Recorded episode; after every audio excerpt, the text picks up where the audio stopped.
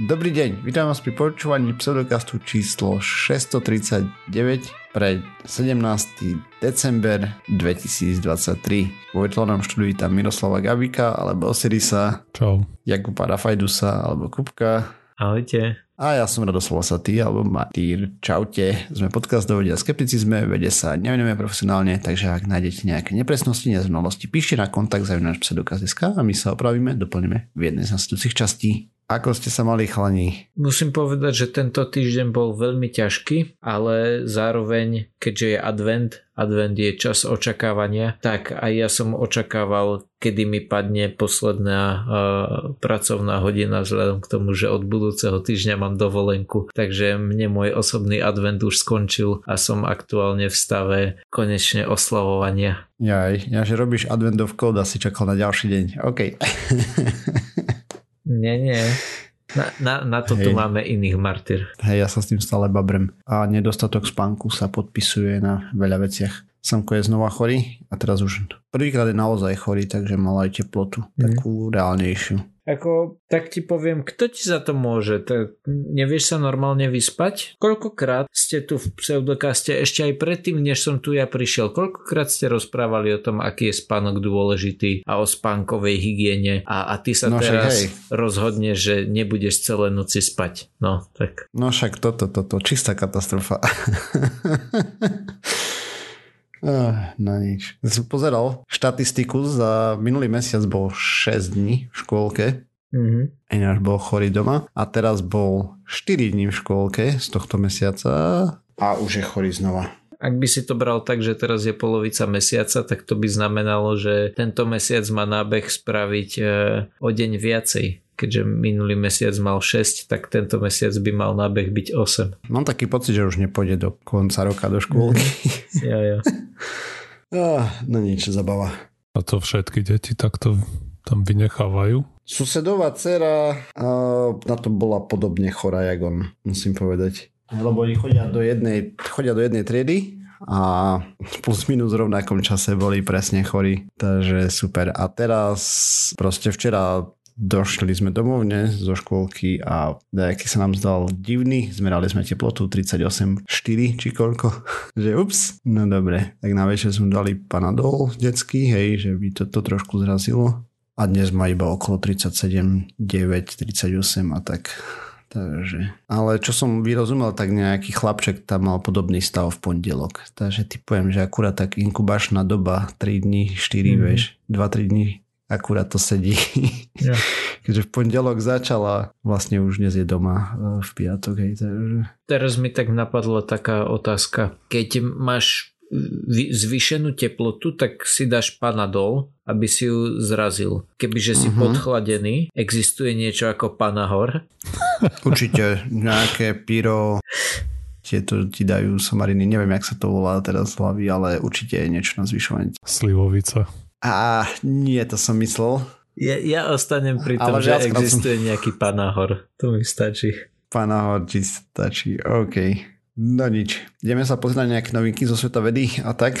Poďme skúsiť. Ja som tu chcel rozprávať o tom, ako sa dá AI alebo umelá inteligencia robiť ináč a teda konkrétne z ľudských neurónov alebo aj organoidov. Takže Výskumníci skúšajú novú cestu, ako zvýšiť výkon a čo spravili bolo, že prepojili neuróny s elektronikou. My dobre vieme, že neuróny v našom mozgu fungujú jednak ako výpočtová jednotka spracovania informácie, ale zároveň aj ako pamäťové médium. Samozrejme nie sú 100%, hej, však všetci vieme, že zabudáme a podobné blúdy, hej, čo sa počítačom nestáva, ale čo sa týka prispôsobeniu sa na nové výzvy, s ktorými sme sa napríklad nikdy nestretli, dostaneš nejaký nový problém, hej, naučiť sa nejaké nové slovo, slovo alebo tak, sme neporovnateľne na tom ďalej ako akákoľvek AI na akomkoľvek superpočítači v aktuálnej dobe. Hej. No a výskumníci už dlhšie hľadajú iný prístup k tomu, ako robiť neurónové siete. Tie štandardné sú, že proste máme nejaký matematický model, hej, nejakú backpropagation, to čo je algoritmus, že spätne feedujeme, je iné. Dobre, že spätne plníme data z toho, čo nám už tie kvázi virtuálne neuróny spočítali späť do siete a potom je tam viacej vrstv a tak ďalej a proste je to toho veľa, ale je to plus minus nejaká matematika na pozadí a máme veľa vstupných parametrov a nastavujú sa a potom máme nejaký výstup na konci. Výskumníci hľadajú iný prístup teraz k tomuto elektronickému pomocou skutočného ľudského mozgového tkaniva pestovaného v laboratóriu. Takže čo spravili? Ľudské pluripotentné kmeňové bunky vlastne prinútili alebo dali im stimuly, tak by som to povedal, aby sa vyvinuli do rôznych typov mozgových buniek, ktoré sa organizovali do trojrozmerných minimozgov, nazvaných organoidy. Samozrejme tie boli doplnené o spojenia a štruktúry. Takže nie sú to skutočné mozgy, ako že nevypis, nevypestovali mini ľudský mozog, hej. Ale jednoducho je tam také uspredanie tkaniva, že by sa v tých organoidoch, aspoň podľa výskumníkov, nemalo dochádzať k ničomu takému ako myšlienky, emócie alebo vedomie. Zatiaľ, hej, podotýkam. no zatiaľ a nie je to akože aj celkový cieľ, že proste... To je cieľ, aby, áno, tak nechceš vypestovať osobnosť na labáku, hej, samozrejme. Hej, to už sa podarilo Microsoftu. Hej, to, to, to bol taký vtip medzi výskumníkmi, že ten AI Bing, ktorý teraz majú, že je strašne nadržaný. OK, tak to som nepostrehol. No nič. A tieto Organoidy sú veľmi užitočné na výskum toho, ako sa mozog vyvíja, ako funguje, e, bez toho, aby sme sa potrebovali hrabať v skutočných ľuďoch. Hej. Ako, no, za normálnych okolností, keď chceme skúmať ľudí, tak zvyčajne sa bere vhodná vzorka, a teda pohodlná vzorka, a to sú ľudia, ktorí majú už elektródy v mozgu naimplantované, lebo napríklad kvôli epileptickým záchvatom a podobne. Takže na tých sa potom veľmi ľahko robí ďalší výskum, lebo nepotrebuješ a, v princípe nič len ich pripojiť ale oni to nazvali Brainware, ako brain, o a ware, podobne ako je software, hardware, tak toto je mozgover. a pozostáva z, teda z mozgových organoidov spojených s hradom mikroelektrodov s vysokou hustotou a potom tam je ešte umelá neurónová sieť, ktorú nazývajú rezervoár a elektrická simulácia vlastne prenáša informa- inf- informácie do organoidu. To potom vlastne ten vstup-výstup ide naspäť do toho rezervoáru, kde sa tieto informácie spracovajú predtým, ako ten mozgover eh, vypluje svoje výpočty vo forme nervovej aktivity. Pre vstupnú a výstupnú vrstvu používajú bežný počítačový hardware a tieto vrstvy vlastne museli byť trénované tak, aby fungovali s tým organoidom. Tým, že výstupná vrstva číta tie neuronové data, vlastne tie neuronové signály z toho organoidu a na základe vstupu robia klasifikácie alebo predpovede. A teraz, čo tam skúšali? Takže na demonstráciu systému výskumníci poskytli tomu mozočku 240 zvukových klipov z 8 mužských hlasov, vydávajúcich japonské samohlásky, výskumníci boli z Japonska, a požiadali ho, aby identifikoval hlas jedného konkrétneho jednotlivca. Začali úplne s, nazvime to, naivným organoidom, alebo takým, čo nebol nič naučený a po tréningu trvajúcom len 2 dní dokázal ten mozoček identifikovať rečníka s, s presnosťou na 78%, čo je brutál, hej, pri tom, koľko malo času to malo, ako malo vzoriek, v štandardnej neurónovej sieti by to trvalo výrazne viac. No a tiež ešte dali mu za úlohu, aby predpovedal Henonovú mapu. Čo je Henonová mapa? Je to dynamický systém, ktorý vykazuje chaotické správanie. V princípe ide o dve rovnice. Nebudem ich tu rozprávať zbytočne. Kto chce, nech si to naštuduje. Ďakujem. ako mohli by sme, ale na čo, hej? Ako, ono to má nejaké dva špecifické parametre, Ačko a Bčko, dajme tomu, s tým, že tá klasická Henonová mapa je pre hodnoty Ač 1,4, B 0,3 je to sústava dvoch rovníc. V princípe ti to kreslí orbity a vyslovene je, je to proste chaos. Hej.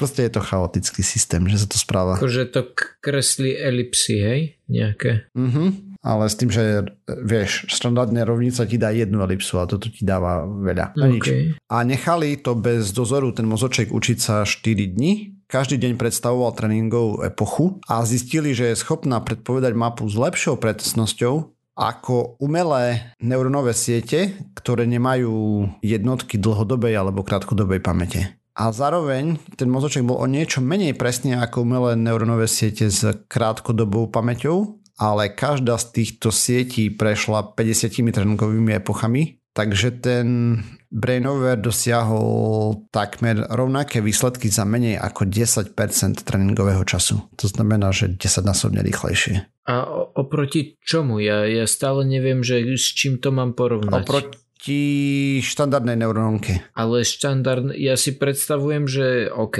neurónka je nejaký spôsob počítania, to znamená, že nejaký počítač, hej, na niečom to asi beží. Hej, No. Nebolo tam presne takto. Písal som výskumníkom, či mi nepošlu štúdiu, lebo mm. som nenašiel a nedopracoval som sa k nej, takže mm. nemám presné detaily, že voči akému hardveru to porovnávali, ale typujem, že nejakú štandardnú, nejaký štandardný superpočítač alebo niečo také. OK, tak lebo asi je celkom rozdiel, že či teraz tá, tá vec v Petriho miske, ktorú oni vy, vyrobili, že či má lepšie výsledky ako super počítač, alebo či má lepšie výsledky ako túto uh, grafická karta, ktorá má 5 rokov. Hej, ne, neviem, neviem. Akože keby som vedel, tak to tu určite poviem, ale keďže som sa k tomu nedopracoval k týmto informáciám, tak nemám odpoveď. Mm-hmm. No, ale aj tak oni to tam uvádzajú, takže vzhľadom na vysokú plasticitu a adaptabilitu organoidov má ten Brainover flexibilitu pri zmene v reorganizácii a reakcii na elektrickú simuláciu, čo zdôrazňuje jeho schopnosť adaptácie. Takže stále sú tam významné obmedzenia, hej, vratanie otázky štýle, že udržiavanie živých a zdravých organoidov, aby tu proste žili dlho čo som vyrozumel, tak je to celkom problém. Potom úrovňa spotreby energie periférnych zariadení, ale ak sa berú do úvahy aj etické otázky a tak ďalej, tak tento výskum môže mať dôsledky nielen pre výpočtovú techniku, ale aj pre pochopenie tajomstiev ľudského mozgu. Samozrejme, že to môže trvať 10 ročia, alebo to nemusí nikdy priniesť ovocie, ale hypoteticky na základe tohto budeme v budúcnosti vedieť spraviť biopočítačové systémy a zároveň lepšie pochopenie základných princípov, ako sa učí ľudský mozog, hej. Ako tam ako tam prebieha neurálny vývoj, kognitívne dôsledky toho a potom samozrejme neurodegeneratívne choroby. Ale to je všetko ešte ďaleká hudba budúcnosti, hej, kam by sa s tým chceli dopracovať. Toto je zatiaľ také bavkanie sa. V každom prípade celkom zaujímavé. Uvidíme, či z toho niečo bude časom. Mm, budeme japonským výskumníkom držať palce. Hej, hej. OK, no ja som si pre zmenu povedal, že sme dlho nemali nejaký pseudovedecký slint, tak som si okay. nejaký našiel. Poznáte nejaký produkt alebo terapiu, čo sa volá Bemer? Nie. Nie. Vyrábajú také, neviem, deky, matrace, ako to nazvať, také podušky okay. napríklad. No, takže čo to by malo byť aj na stránkach sa píšu tie všetky tie klasické veci, ktoré proste dobre očakávame, že čo by to čo by sme tam našli, že je to z nejakej stránky, kde to predávajú budem citovať, že Bemer terapia je vedecky overená liečebná metóda, ktorá cieľene podporuje mikrocirkuláciu krvi, lymfatický systém zvyšuje imunitu, zmierňuje bolesti, slúži k výraznému urychleniu hojeniu rán, významne pomáha po úrazoch, operáciách, stomatologických výkonoch, podporuje regeneráciu a samozrejme opäť zvyšuje imunitu a dosiahnete tak lepšej detoxikácie, zlepšite si pamäť, podporíte lymfatický systém a zavalí vás prísun energie. Pointa tohto celého by mala byť tom slovičku, ktoré padlo na začiatku, to bola nejaká mikrocirkulácia. Tá základná myšlienka za týmto je, že pulzuje nejakými elektromagnetickými poľami a že podporuje ten krvný prietok v kapilárach a malých cievkach a takisto by to tým pádom malo zvyšovať počet bielých krviniek a vlastne na, tak by to malo fungovať. Na nejakej stránke, nejak, lebo tých predajcov je zjavne viac alebo distribútorov a niekde vyslovene napísali, že nebudeme čitateľa zaťažovať rozprávať tým, ako to funguje, ale tu si radšej prečítajte tento kilometrový zoznam, ako to pomáha. Takže celé toto vymyslel nejaký ujo, ktorý sa volal doktor Rainer Klopp v 98. Prečo všetky tieto hovadiny vymysleli Nemci? Alebo majú minimálne také mena? Vždy, keď prídeme s nejakým, akože nájdeme nejak úplne že šialený nástroj, tak ten človek, čo to vymyslel, má nemecky znejúce meno. Záhada. Možno majú, možno v Amerike majú nejaký cvenk, že prestížny alebo precízny nemecký veci, to je. A ja neviem. Ale prepač, pokračuj. E, takže za týchto uplynulých 25 rokov nebolo vykonaných veľa štúdí, ktoré by tento prístroj preskúmal, ale všetky majú spoločné to, čo by sme mohli očakávať, alebo čo je štandard pri pseudovede. To, že čím eh, špecifickejšie výstupy sa merajú, ktoré sa dajú objektívne merať, tak tým eh, negatívnejšie sú výsledky. Napríklad bola nejaká dvojitoslepená eh, štúdia, ktorá sa pozrela na dopad tejto BM terapie na fibromyalgiu. Tam to vyšlo úplne 0, nič. A potom inak tie... No počkaj, som to nepovedal. Tento výrobok, to je Pripomína mi to ako sfuknutý matrac nafukovací, na ktorý si láhneš a k tomu je nejaký prístroj a tam si proste nastavíš tie vibrovanie toho pola, alebo čo, čo to tam vlastne sa nastavuje. Ale takisto sú také ako keby tie lampy, čo boli používané na tú terapiu, o ktorej sme tu tiež už viackrát rozprávali. Také mm-hmm. niečo, tak údajne aj toto, hej, že keby si to chcel zacieliť na jeden bod a môžeš si to kúpiť za nejakých 4500 eur, keby si chcel. Ten madrac celý, hej? Aj celú tú sadu. No a takisto vyrábajú aj e, prikryvky pre kone z nejakého dôvodu. Tak, lebo podľa mňa v tom biznise, keď robíš s koňmi, tak tam je toľko pseudovedy okolo toho, že dovidenia, takže to Hej, ako, však, však to je jasné, že okolo zvierat je tie pseudovedy snáď ešte viac ako okolo ľudí, ale, ale mi to príde brutálne náhodné, že madrace mm. a prikryvky pre kone. Taká zvláštna Však to je skoro to isté. Pre konia je to len tenký madrac v princípe. Hej, ale ostatné tie pseudovedecké kraviny proste to sa nedočítaš často, že pre ľudia ne, fredky. Hej, rozumiem, rozumiem. Mm. No a tiež bola tá štúdia na koňoch, tam vyšlo, že to urobilo 0, nič. Potom a, a dokon, no a túto som snechal nakoniec, bola štúdia, ktorá sa pozerala na ten kľúčový, alebo na to kľúčové tvrdenie, hej, o, to, o tom, že to vylepšuje tú mikrocirkuláciu. A tak tam sa to relatívne dá, ľahko dalo zaslepiť, aj že na jednu nohu človeku dali ten výrobok, ten, ten BMR výrobok a na druhú nohu proste mu dali nejakú obyčajnú deku, takže tam sa to veľmi veľmi ľahko a objektívne dalo zmerať, čiže podľa očakávania výsledok je negatívny aj gremeň a ak niečo, tak ten trend práve ukazuje, že tá cirkulácia je ešte horšia, keď tam je ten, uh, tento výrobok. To zrejme nie je akože skutočný výsledok. To sa nemusí vôbec vyrušovať. Ne, ne, akože toto zrejme nie je nejaké významné, že to je len nejaká náhoda, že to tak vyšlo. Ale... Hej, však jasne. V princípe to nemá žiaden impact. Pekná irónia. Ideš a, a druhá vec, ktorú som možno mohol povedať na začiatku, čo to ten BMR vlastne znamená. A je to skrátka a značí bioelektromagnetická energetická regulácia. OK, OK, OK, OK, OK, počkaj, počkaj. Biomagnetická elektrická regenerácia. To... Nie, nie, pozor. Bioelektromagnetická da Dobre, ele- elektrina a magnetizmus, vieme, že to je jedna sila, hej, to je proste elektromagnetizmus, takže OK. Ale tým pádom to ovplyvňuje nejako továrne naše tieto mitochondrie? Ťažko povedať, bo vyzerá, že to neovplyvňuje nič, iba peňaženku. Hej, no, svojím spôsobom. A potom ešte bolo niekoľko takých zaujímavých perličiek, ktoré sa týkajú vlastne pôsobenia tohto pána Klopa v USA. A to prvé bolo, že sa tam povrávalo o nejakom záhadnom Bemerovom inštitúte, ktorý proste to zastrešuje celé. A potom, keď potom nejakí ľudia patrali, tak zistili, že inštitút tvorí osoba doktora Klopa a nik, nič a nikto iné.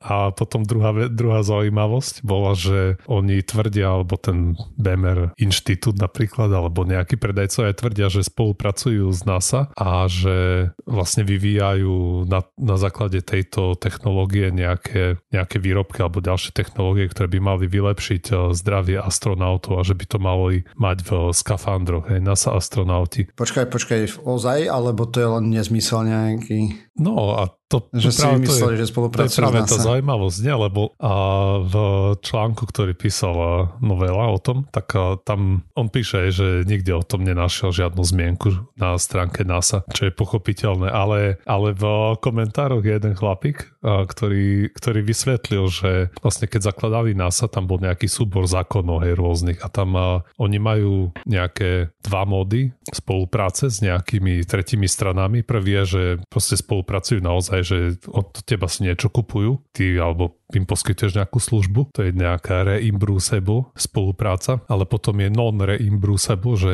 ne, neprebieha tam nejaká, nejaký obchod a tu môžeš nadviazať proste tak, že tým niečo pošleš na vlastné náklady a tým ako si nadviazal túto nejakú neviem, neformálnu, ne, beztransakčnú spoluprácu. A Aha, takže oni zase, poslali hej, jednu deku a tým pádom spolupracujú s NASA. Čiže oni im poslali aj deku za 6000 dolárov na vlastné náklady s dopisom, že toto dajte do skafandrov a v NASA proste to sa na to pozreli, vyhodili to rovno do koša, ale oni si už na stránku napísali, že spolupracujú s NASA. Ach ježiši. Je to, ako, ne, ne, neviem, či to je pravda samozrejme, ale... Hej, jasne, možno tam vôbec ani neposlali nič, len si dali, že spolupracujú. Hej, mo, však práve, že možno im poslali na nejaký list, hej, že toto máme a, a je to.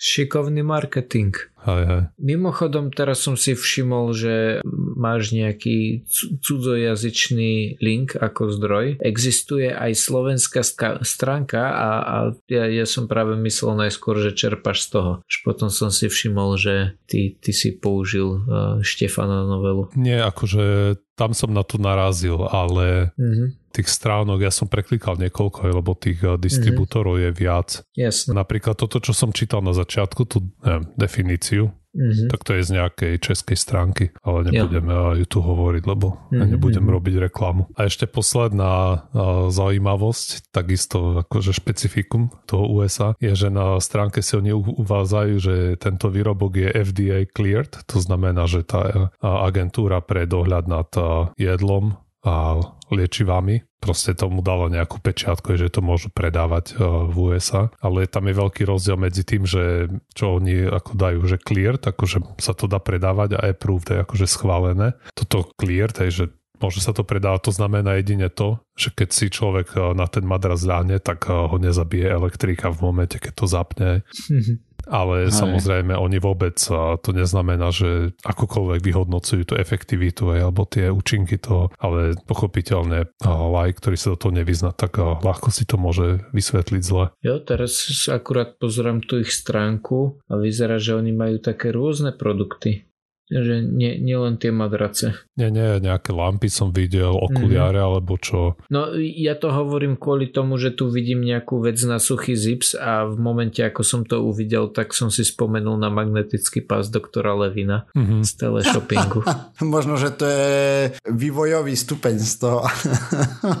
no to by ma práve zaujímalo, to si, to si píšem ako domácu úlohu, že musíme porozprávať o magnetickom páse doktora Levina. Ach, ne. No dobre, blížia sa nám Vianoce. A ako ich budete vy, vy dvaja oslovovať? Plánujete byť že s, so širokou rodinou alebo budete iba s ú, úzkým kruhom vašich najbližších? Ako to plánujete? Respektíve nemyslím nutne iba akože štedrý večer, ale všeobecne, že či na Vianoce plánujete nejaké na, návštevy a tak, alebo či, či budete iba tlačiť doma šalát klobasu? Určite k starým rodičom, hej. Takže to to, je povinnosť.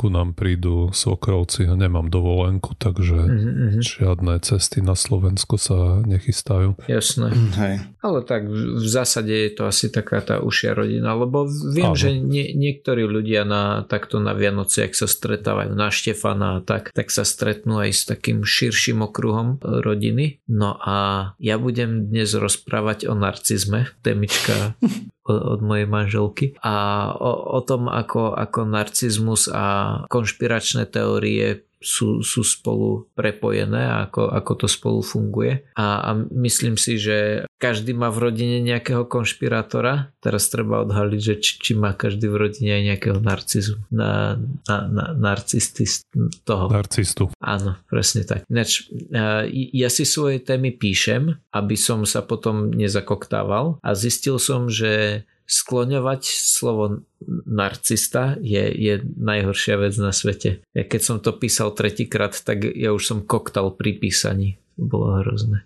Mm-hmm. Každopádne teda narcizmus je nejaké presvedčenie človeka o nadradenosti a pocitu, že je niečo špeciálne. No a toto je robustný znak toho človeka, ktorý verí konšpiráciám. V nových štúdiách sa ukazuje, že by narcizmus mohol byť e, rozdelený na viacero skupín. A tu práve odporúčam pozrieť sa do, do štúdie, stačí kliknúť na linku a je to prakticky jediný obrazok v štúdii. Je to obrazok, ale je to v zásade tak, taký veľmi pekný graf, ktorý e, nejakým spôsobom ukazuje, že ako sa dajú e, rozdeliť rôzne typy narcizmu. S tým, že keď sa na to pozriete, tak zrazu vám v hlave blikne, že aha, toto vlastne ve- veľmi pekne sedí a vysvetľuje to, ako, ako vnímam e, ľudí vo svojom živote. Najčastejšie skúmaný je grandiózny narcizmus. Poprvé, grandiózni narcisti sa snažia dosiahnuť obdiv tým, že posilňujú svoje ego prostredníctvom pocitu jedinečnosti, šarmu a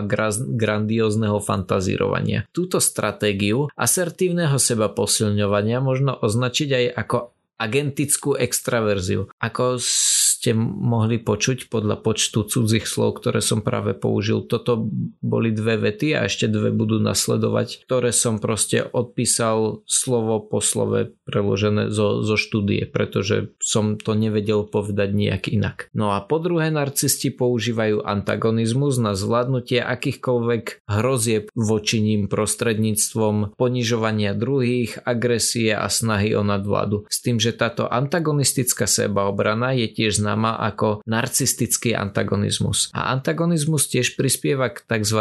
zraniteľnému typu narcizmu, ktorý je namiesto agentickej extraverzie regulovaný narcistickým neurotizmom súvisiacim s negatívnou emocionalitou. Čo som sa snažil povedať týmito vetami, alebo čo sa snažili povedať e, tí výskumníci, bolo teda, že, že to delenie tých narcistov je, je nasledovné. Také, také dve najväčšie skupiny sú teda ten grandiózny a zraniteľný narcista. A potom sú také tri podskupiny, kedy prvý je e, narcistický neurotizmus, druhý je antagonizmus a tretí je tá agentická extraverzia, ktorú som nedokázal nejako inak preložiť, ale podľa toho, čo som sa snažil googliť, tak sú to takí akože špecifickí extroverti, neviem, nie som doktor, toto nebudem ďalej po, popisovať. Dôležité je však to, že všetky tieto tri podskupiny sa nejakým spôsobom dajú zadeliť do štyroch kategórií a to sú paranoja, potreba kontroly, potreba byť jedinečný a naivita s tým, že niektoré z tých e, troch kategórií potrebujú viacej, hej, napríklad, že ten antagonista potrebuje paranoju, e, potrebu kontroly a zároveň naivitu ale dôležité je to, že všetky tieto štyri podskupiny alebo všetky tieto štyri vlastnosti majú spoločné to, že sa nachádzajú aj pri ľuďoch, o ktorých hovoríme, že sú konšpirátori. To znamená, že takýmto spôsobom vieme prepojiť práve narcistické myšlienky alebo správanie sa a, a konšpiračné myšlienky alebo správanie sa. No a ja teraz len veľmi rýchlo prebehnem tie, tie štyri kategórie v tom, že čo teda majú spoločné. Začnem tou paranojou. A narcisti radi veria tomu, že sú e, sami proti svetu a že ostatní sú proti ním a, a to tak nejak akože e, sedí do toho, že sa, sa nie že boja ostatného sveta. Pomôžte mi chalani. Taká,